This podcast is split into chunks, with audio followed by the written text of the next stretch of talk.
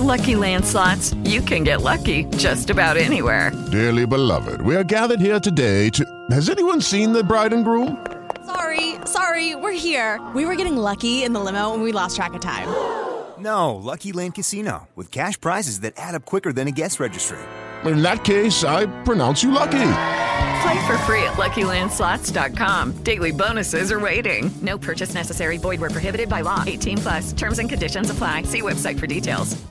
Ready, set, hut, hut. Hey, Gal Pal Nation, are you ready for football? It's time for some two a days, where each NFL team is broken down by experts to get you ready for game day. Everything you need to know and a few tips to impress the pickiest of football fans. Now, your host, the sports gal pal herself, Ramona Rice. All right, gals and pals, in my quest to get you ready for the NFL season, I am doing my two a day series, and with me today is Drew, the super fan of the Arizona Cardinals. Drew, welcome to Sports Gal Pal. Thanks for having me.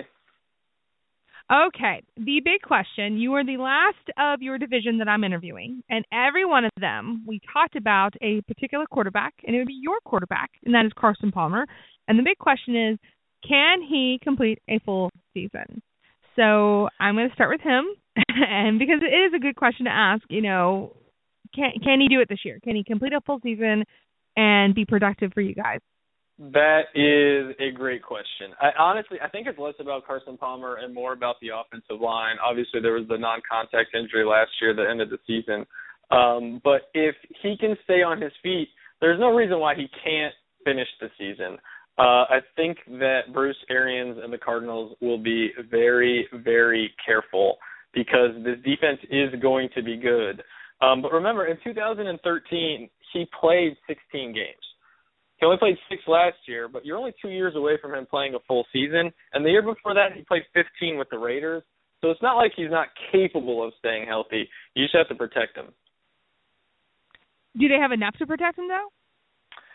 It's a great question. Um, they looked terrible in week three last week in the last preseason game. I think the offensive line is better than it was last year. I mean, obviously, part of protecting Palmer is also being able to run the football.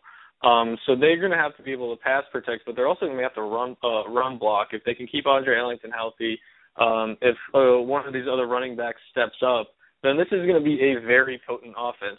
Um, but again, there's there's a lot of question marks. The Cardinals are one of these boomer bust teams. Um, if the if you get hit with the injury bug like any other team, it's going to be a long season. Speaking of injury bug, um, your wideout Larry Fitzgerald several years ago had one of the best seasons ever. I mean, it was all anybody could talk about. But the last, I feel like two seasons, he's been really quiet. Again, you know, kind of the same thing with Carson Palmer. You know, what can we expect out of him? Uh, Fitzgerald is a beast, and I mean that in the best sense ever.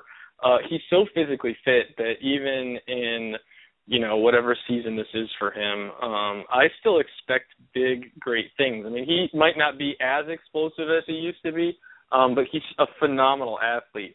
And he was great with Carson Palmer. The the Cardinals um offense or specifically Larry Fitzgerald with Carson Palmer is very productive. The problem becomes when the backups start forcing balls or never look his way because they know he's double covered. I mean, Carson is not afraid to throw into double coverage to get the ball to Fitzgerald, and they move him around a lot, um, which helps. They get him the ball in space, they put him in motion, uh, they bring him from side to side. I mean, they're doing everything they can.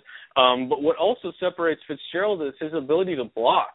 So when the Cardinals need short yardage on the ground, I mean, Fitzgerald is a guy – that's going to go not shot block, but go get after a defensive end or a linebacker to try to get that extra yard. Um, so he's a very big part of this offense. They need Michael Floyd to get back um, from his injury. Um, John Brown. I mean, again, this this can be an explosive offense. Um, they just need to put it all together. I think one of the challenges of the Cardinals that I'm noticing um, is that because your division is so defensive heavy. I mean, let's look at Seattle. Obviously, it's no question though they're kind of banged up right now. Kam Chancellor is still kind of doing his pouting thing where he's not sure. We're not sure if he's ever going to play again, lose to the Seahawks because he wants more money. And then St. Louis is my kind of sleeper pick in your division just because I mean they're ridiculous. Um, I have me a big crush on the Chris Long because he's ferocious. So, do you guys have enough offensive power to get past those teams? And let's not forget too. I mean, I know Sandy, San Francisco is kind of imploding, and every week it's a revolving character of who's playing what. Um, by the end of the year, Kaepernick may have to play both offense and defense. We may have to see that. It'd be kind of fun. Um, but you know, do you guys really have the offensive power to kind of get through that that gauntlet that you guys have over there in the NFC West? I think so. Uh, I mean, the Rams scare me because their front seven is so good. Again, like any team that can get after the quarterback um, is going to be a problem for Arizona, especially if they can't run the football. Uh, the Cardinals beat the Rams twice last year. That last matchup was I think 10-6 final. It was just an atrociously offensive played game uh, because neither team had a quarterback. But I, I mean, I don't necessarily believe in Foles. I don't. I mean, the 49ers front seven is no longer as good as it used to be. Um, I mean, obviously the Seahawks are defending NFC champions, two-time defending NFC champions, so they're going to be tough. But I, I just I don't think the Rams and 49ers are as tough this year as everybody's giving them credit for. Hmm, interesting. All right. Um, I want to switch gears a little bit. So I have been very fascinated. There is a certain particular former bad boy college football player. I know I'm not talking about Johnny Football. Um, I'm talking about the Honey Badger. Um, he has been all over social media, like saving dogs and doing good things. And what in the world? Like it's like you guys reformed him. Uh, yeah, I mean, uh, yeah, I think Patrick Peterson probably deserves a lot of credit for that. I mean, he was one of the guys early that kind of stuck his neck out on the line for the Honey Badger. I mean, obviously he had the problems in college, um, but he's an incredible athlete, and Bruce Arians has found a way to really let uh, his skill set shine. Um, they just let him run free on that defense, and even though he's kind of small, he just makes play after play after play. And because of the lack of the linebacker depth, when you have Deone Bucannon basically playing linebacker the way Adrian Wilson used to for this team. Um, so it just lets the Honey Badger run free and wild. And you know, everybody always said coming out of uh, LSU that if he could just keep it together, he'd be a good player. And the Cardinals are proving that right. I mean, specifically Tyrann Mathieu is proving that right. That dog video was awesome, um, and I hope he does a lot more uh, things like that to make people socially aware. Um, but I'm just more impressed with him on the football field. I mean, he's going up against some real grown men, and he's doing a great job.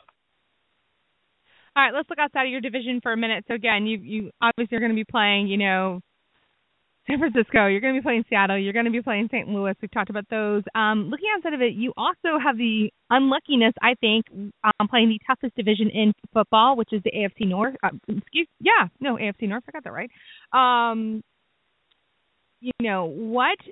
Able to handle too. Again, it feels like all your teams this year you're facing have great defenses. I mean, or at least potential for great defenses.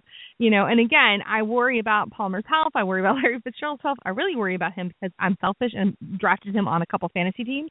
So um I'm being completely selfish there. You know, is there, you know, are there any of these games that you're really looking at going? These are like must see. Can't wait to see what your offense and what your defense does against these teams.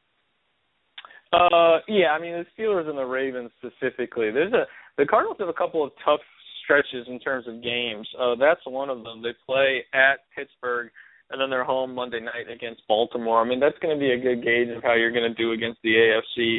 Uh, those are the first two AFC opponents that they'll play all season. So that's what week two, four, six, I think.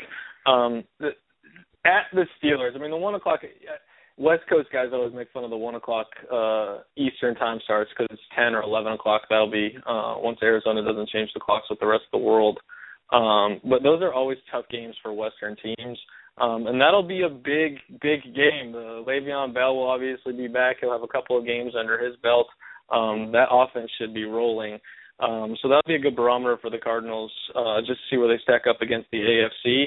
Uh, I actually, when you talk about the schedule, I think the Cardinals finishing second um, in the division last year provides some really interesting matchups. Um, everybody's picking, um, you know, the Vikings to do well. I mean, the Cardinals play the NFC North um, and the AFC North, but the teams that finished second last year are really tough. You know, you have to play the Eagles um, you have to play the Lions. There are some tough teams on this schedule. Um, I don't. I'm not necessarily afraid of the defenses. I just the quality of opponent for the Cardinals is going to be tough to overcome. Yeah, I'm looking at the schedule. I'm actually an Eagles fan, so I'm really looking forward to um, seeing um, you guys, and hopefully I have a full squad that Bradford has made it through. You know, I, I love how I'm picking on your quarterback for being injured, and I'm like, oh, wait a minute, I have Sam Bradford.